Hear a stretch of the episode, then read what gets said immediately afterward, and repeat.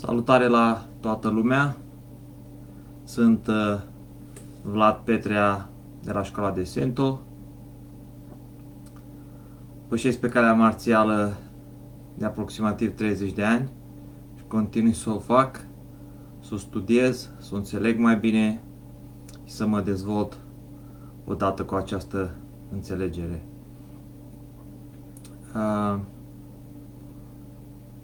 în această live, care este primul meu live, um, voi încerca să explic mai bine ceea ce se numește a fi matricea universală de luptă. Um,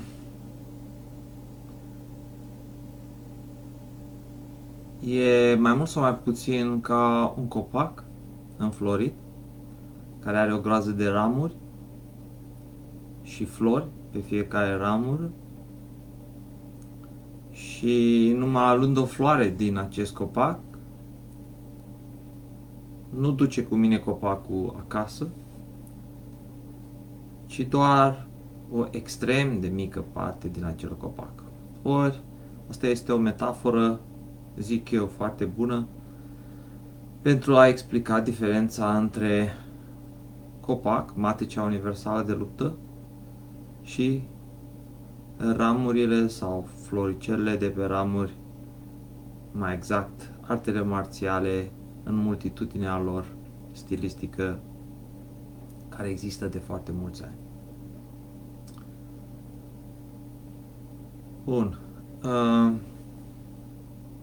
ce este de fapt matricea universală de luptă? E un set de principii care guvernează lupta.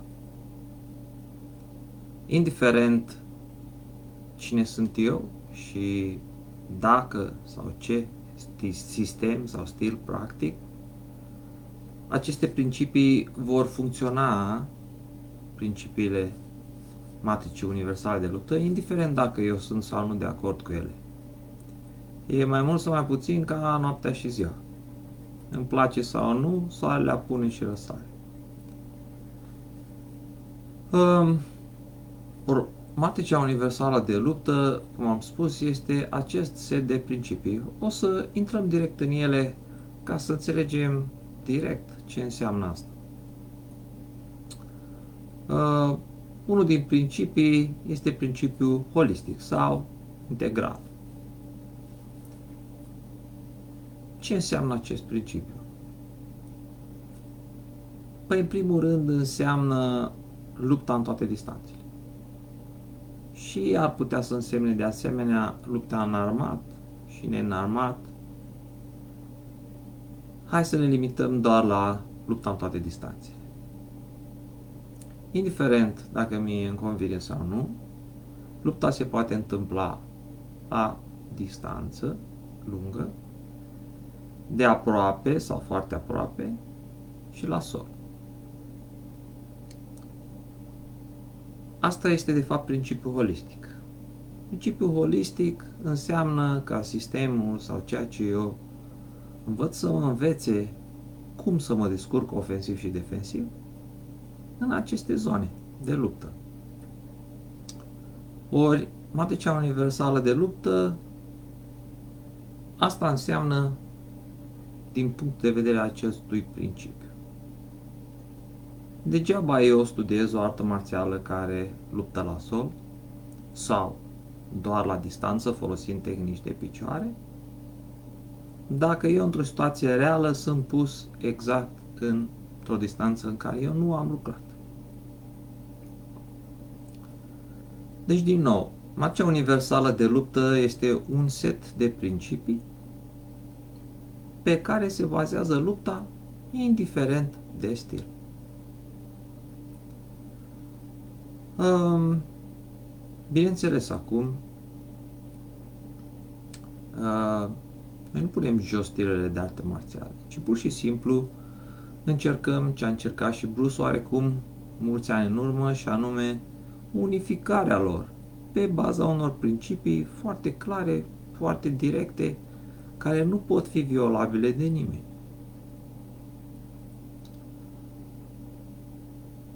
Din punctul ăsta de vedere, uh, putem vorbi uh, și o facem și noi la școala de Sento uh, despre acest principiu universal al luptei numit principiu holistic sau principiul tuturor distanțelor. De asemenea, într-o situație reală, oponentul nostru poate să aibă asupra lui obiecte sau poate să le ia din, de pe drum, obiecte contundente sau tăioase. Iarăși, e ceva care noi nu putem controla. Și atunci e o idee bună ca studiind calea marțială să o studiem holistic, luând uh, în vizor antrenamentului toate elementele acestea. Luptele în cele trei distanțe sau patru, unii consideră că e distanța lungă, care este mai mult kicking, distanța medie, unde este striking și kicking, distanța scurtă, unde este mai mult striking și distanța foarte scurtă, unde există într-o oarecare uh, măsură și striking, dar există mai mult tehnici de clinch. Și bineînțeles, lupta la sol. Uh, dacă am înțeles acest principiu, uh, putem să mergem mai departe să vorbim despre ce face Nagare Sento, Sento ca și soluții pentru această matrice universală de luptă. Deci avem Sento și avem Nagare Sento. Sento este de fapt matricea universală de luptă. Nagare Sento sau în traducere flow fighting este varianta noastră de a aduce soluții pentru matricea universală de luptă. Și atunci se iau toate principiile de bază uh, pe fiecare distanță și se găsesc căi de optimizare a lor. De exemplu, unul din principii ar fi principiul defensiv. Cum poate un om să se apere? Păi, în mod natural, el o să facă unul din cele două lucruri. Fie va încerca să nu fie în zona în care este exercitat atacul, în general numim asta eschivă sau distanțare, și a doua este ceea ce le numim obstrucție. Obstrucție înseamnă probabil mâinile sau picioarele sunt puse între noi și oponent. Da? Este un gest, o reacție naturală în corpul nostru de a face treaba asta și această obstrucție poate fi făcută, bineînțeles, cu mâinile îndoite sau cu mâinile extinse. Cele cu mână îndoită în mod normal sunt numite de toată lumea covers sau acoperiri și cele cu mâna extinsă intercepții. Ambele sunt obstrucții. Da. Și acum vine, venim noi de la școala de Sento și spunem, ok, astea ar fi variantele noastre eficiente sau cele mai eficiente, care le considerăm noi a fi cele mai eficiente, pentru eschivă și obstrucție. Pentru eschivă și capă. Pentru eschivă sau distanțare și intercepție. Da? Care este obstrucția cu mâna extinsă. Da. Deci, pur și simplu, sunt principii universale care nu putem să le negăm. Putem să le ignorăm, dar vom plăti prețul. Hai să vedem cum am vizualizat asta din perspectiva atacului. Dacă tot timpul oponentul sau partenerul, mai bine zis, în antrenament, folosește obstrucții,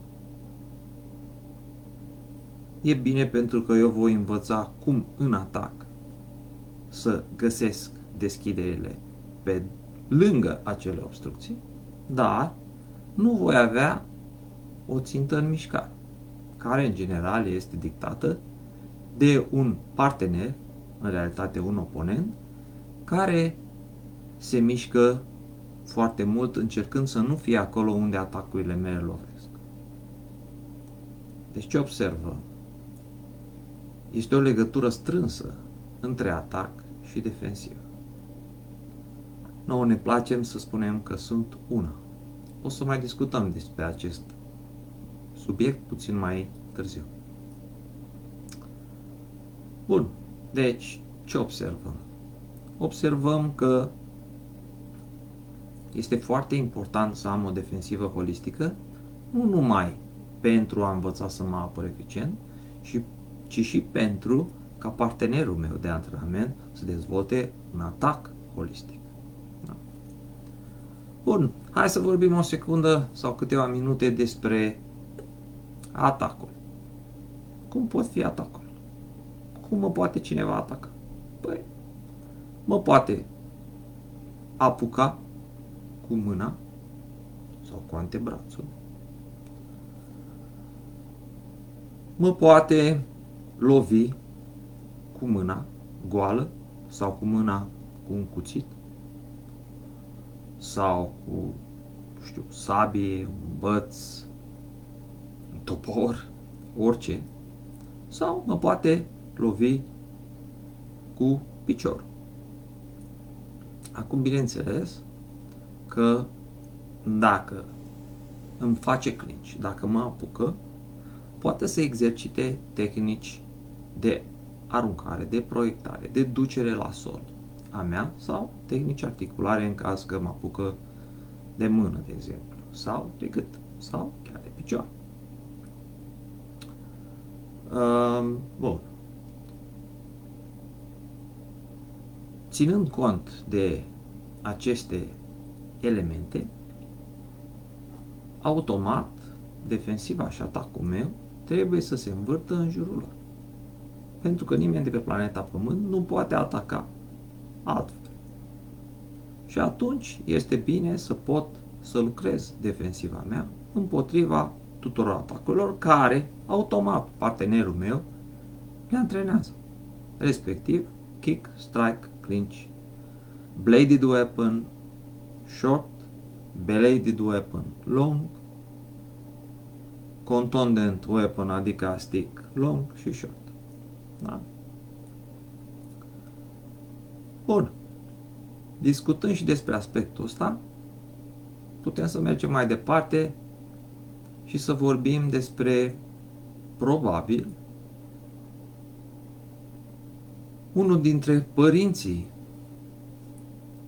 sistemului acesta, sau cum vreți să-l doriți, să-l numiți, uh, a principiilor universale de luptă, a lematice universale de luptă, și anume Bruce Lee.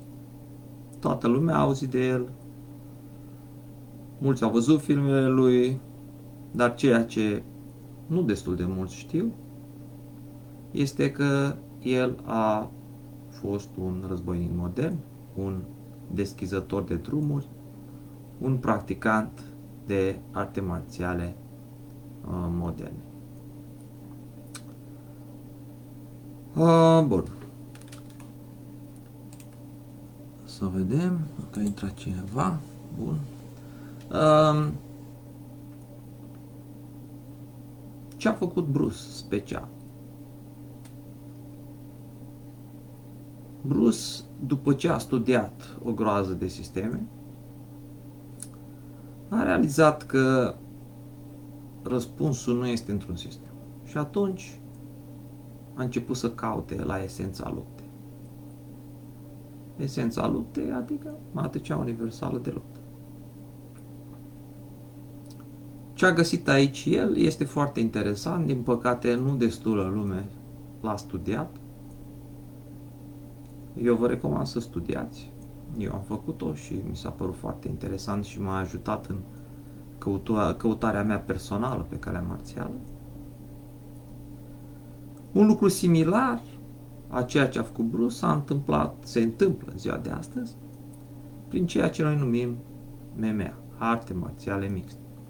De fapt, numele vechi era NHB, No Holds Bar, și se refera la o variantă competițională cu foarte puține reguli. Ce observăm? La început, în, de exemplu, primele UFC-uri, Ultimate Fighting Championship, veneau tot felul de sisteme, de practicanți de sisteme cu sistemul lor pe care ei îl susțineau și luptau. Ce se întâmplă astăzi? S-a creat ceea ce se numește luptătorul de MMA. Unde sunt toate sistemele? Păi, toate sistemele au intrat într-o matrice universală de luptă competițională numită MMA. Da? Pentru că, până la urmă, toată lumea dă o lovitură circulară, dă o lovitură directă, în diverse forme, care consideră el că e mai eficientă din punct de vedere a vitezei, a forței, a timingului. Dar, în final, toată lumea lovește mai mult sau mai puțin în aceleași unghiuri. Da? Deci, iarăși, un principiu al matricii universale de luptă sunt unghiurile de atac. Dar nu o să discutăm acum despre asta. O să continuăm despre cât de mult a însemnat pentru matricea universală de luptă crearea MMA-ului. Mie nu-mi place numele ăsta pentru că înseamnă amestec, arte marțiale amestecate. Ori dacă ne uităm la un campionat de MMA, nu vedem amestecuri pe acolo. Vedem kicking, vedem striking, vedem grappling, vedem throwing, vedem ground fighting, ground grappling, ground striking. Da? Deci, sper că vedeți legătura între Marcea Universală de Luptă și MMA-ul. MMA-ul a fost ca un laborator pentru această marcie universală de luptă. Multă lume o să spună, da, dar este totuși un sport. Da, e adevărat, este un sport. Și calea marțială și sporturile marțiale sunt două lucruri puțin diferite, de fapt destul de diferite. Cu toate acestea, acest sport a fost un loc foarte bun de testare a unor tehnici. Nu a tuturor, a unor. Și deja s-a observat ce? Avem luptă în picioare și luptă în sol, la sol. Luptă în distanță, luptă de aproape în clinci. Da? Deci n-am inventat eu matricea universală de luptă. Ea pur și simplu există prin principiile ei. Principii care de unii și-au dat mai repede seama, alții mai greu, alții nu-și dau nici acum. Și atunci noi încercăm să educăm pe cât posibil, să-i ajutăm. Bun. Să mergem mai departe.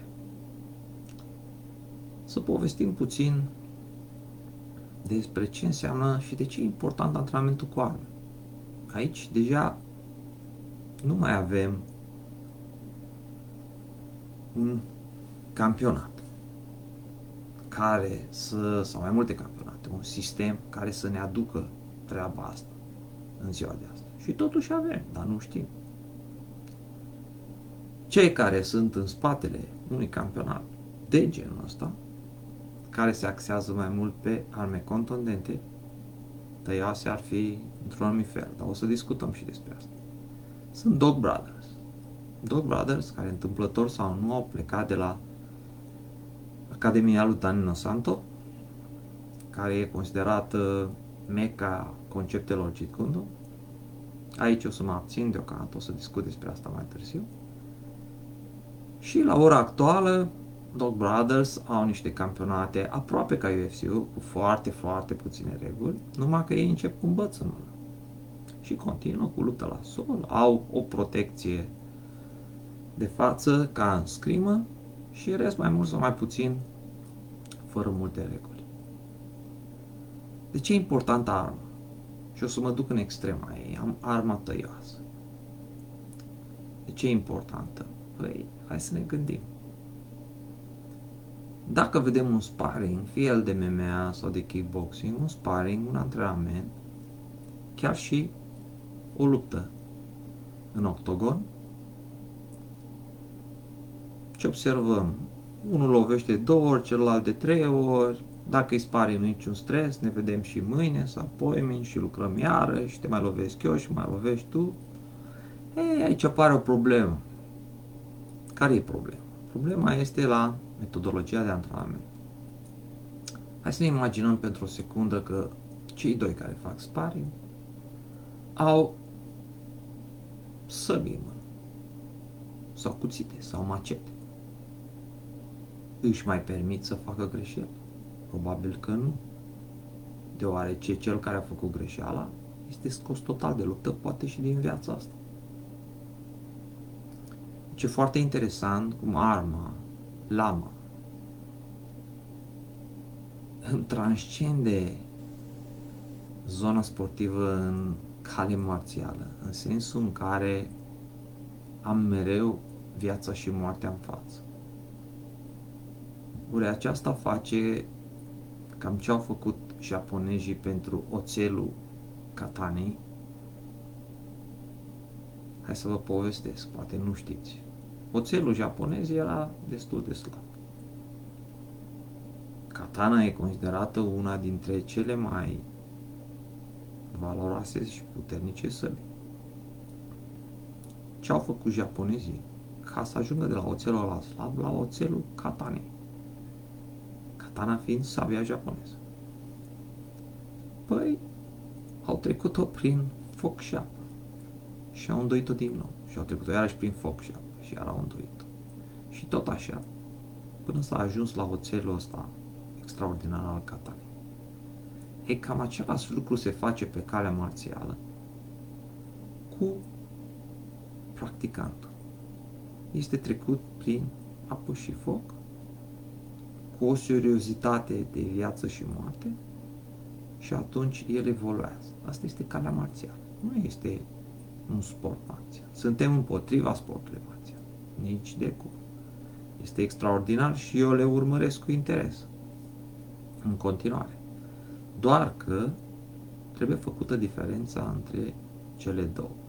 Să luăm ce este bun de la sportul numit MMA și să-l transcendem într-o zonă mai reală a luptei, aceea de viață și moarte. Bun. Voi mai adresa un subiect astăzi. Este un subiect foarte important, hmm, extrem de important.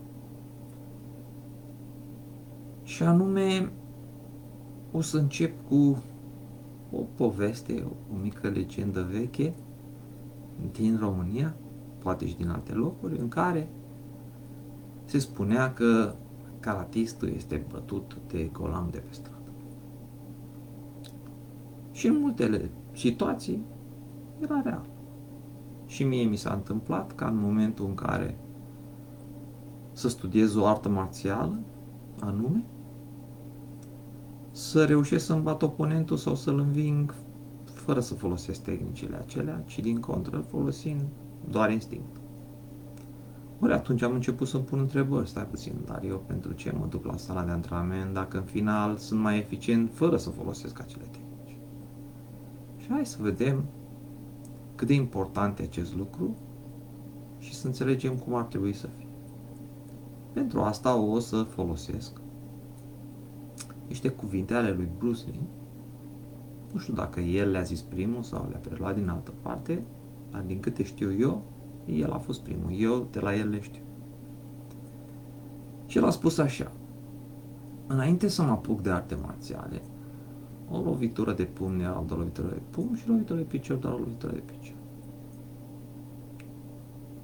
După ce m-am apucat de arte marțiale, o lovitură de pumn nu mai era doar o lovitură de pumn și o lovitură de picior nu mai era doar o lovitură de picior.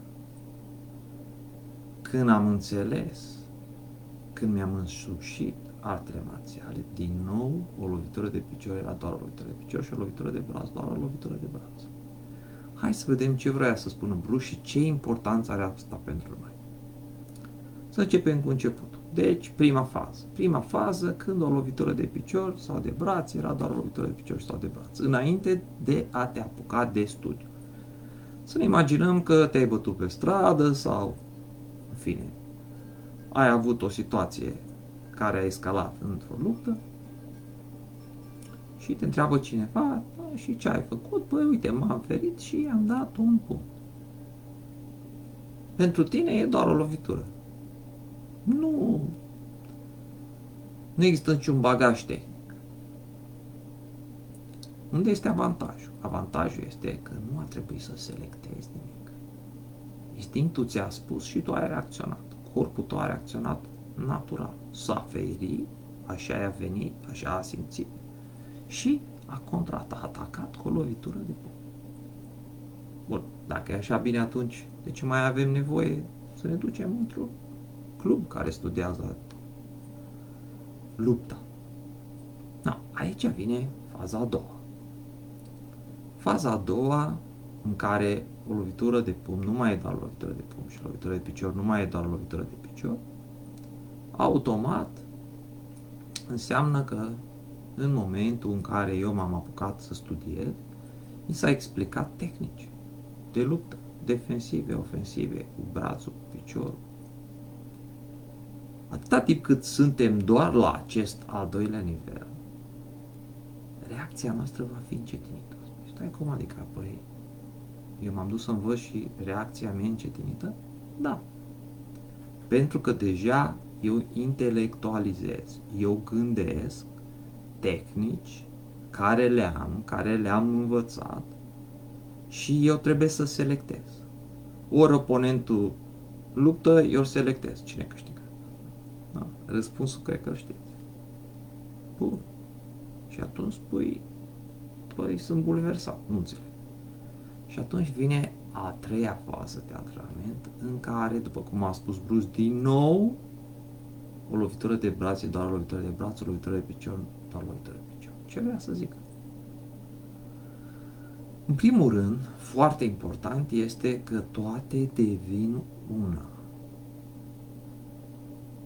Despre asta o să facem poate o emisiune specială pe YouTube, dar ce trebuie voi să rețineți e că loviturile mele de braț sau loviturile mele de picior sau tehnicile mele defensive trebuie să se integreze, să devină una, ca și atunci când eu încă nu știam matemație. Deci trebuie să aibă flow, trebuie să aibă o legătură între ele. Foarte, foarte mare ca creierul meu să le perceapă, de fapt, instinctul, să le perceapă ca o singură mișcare. Ori atunci, tehnica mea este tot instinctuală, dar educată, deci este mai eficientă. Fără acest al treilea nivel,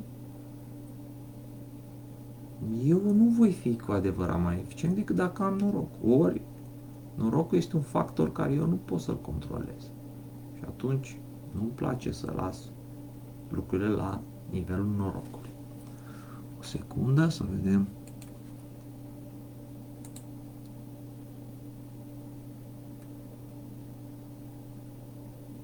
Bun. Nu s-a hotărât nimeni încă să comenteze. Oricum și eu sunt la început, nu știu exact ce a ieșit, rămâne de văzut. Oricum, uh, mi-am propus acest live să nu depășesc 30 de minute și ne apropiem de sfârșit.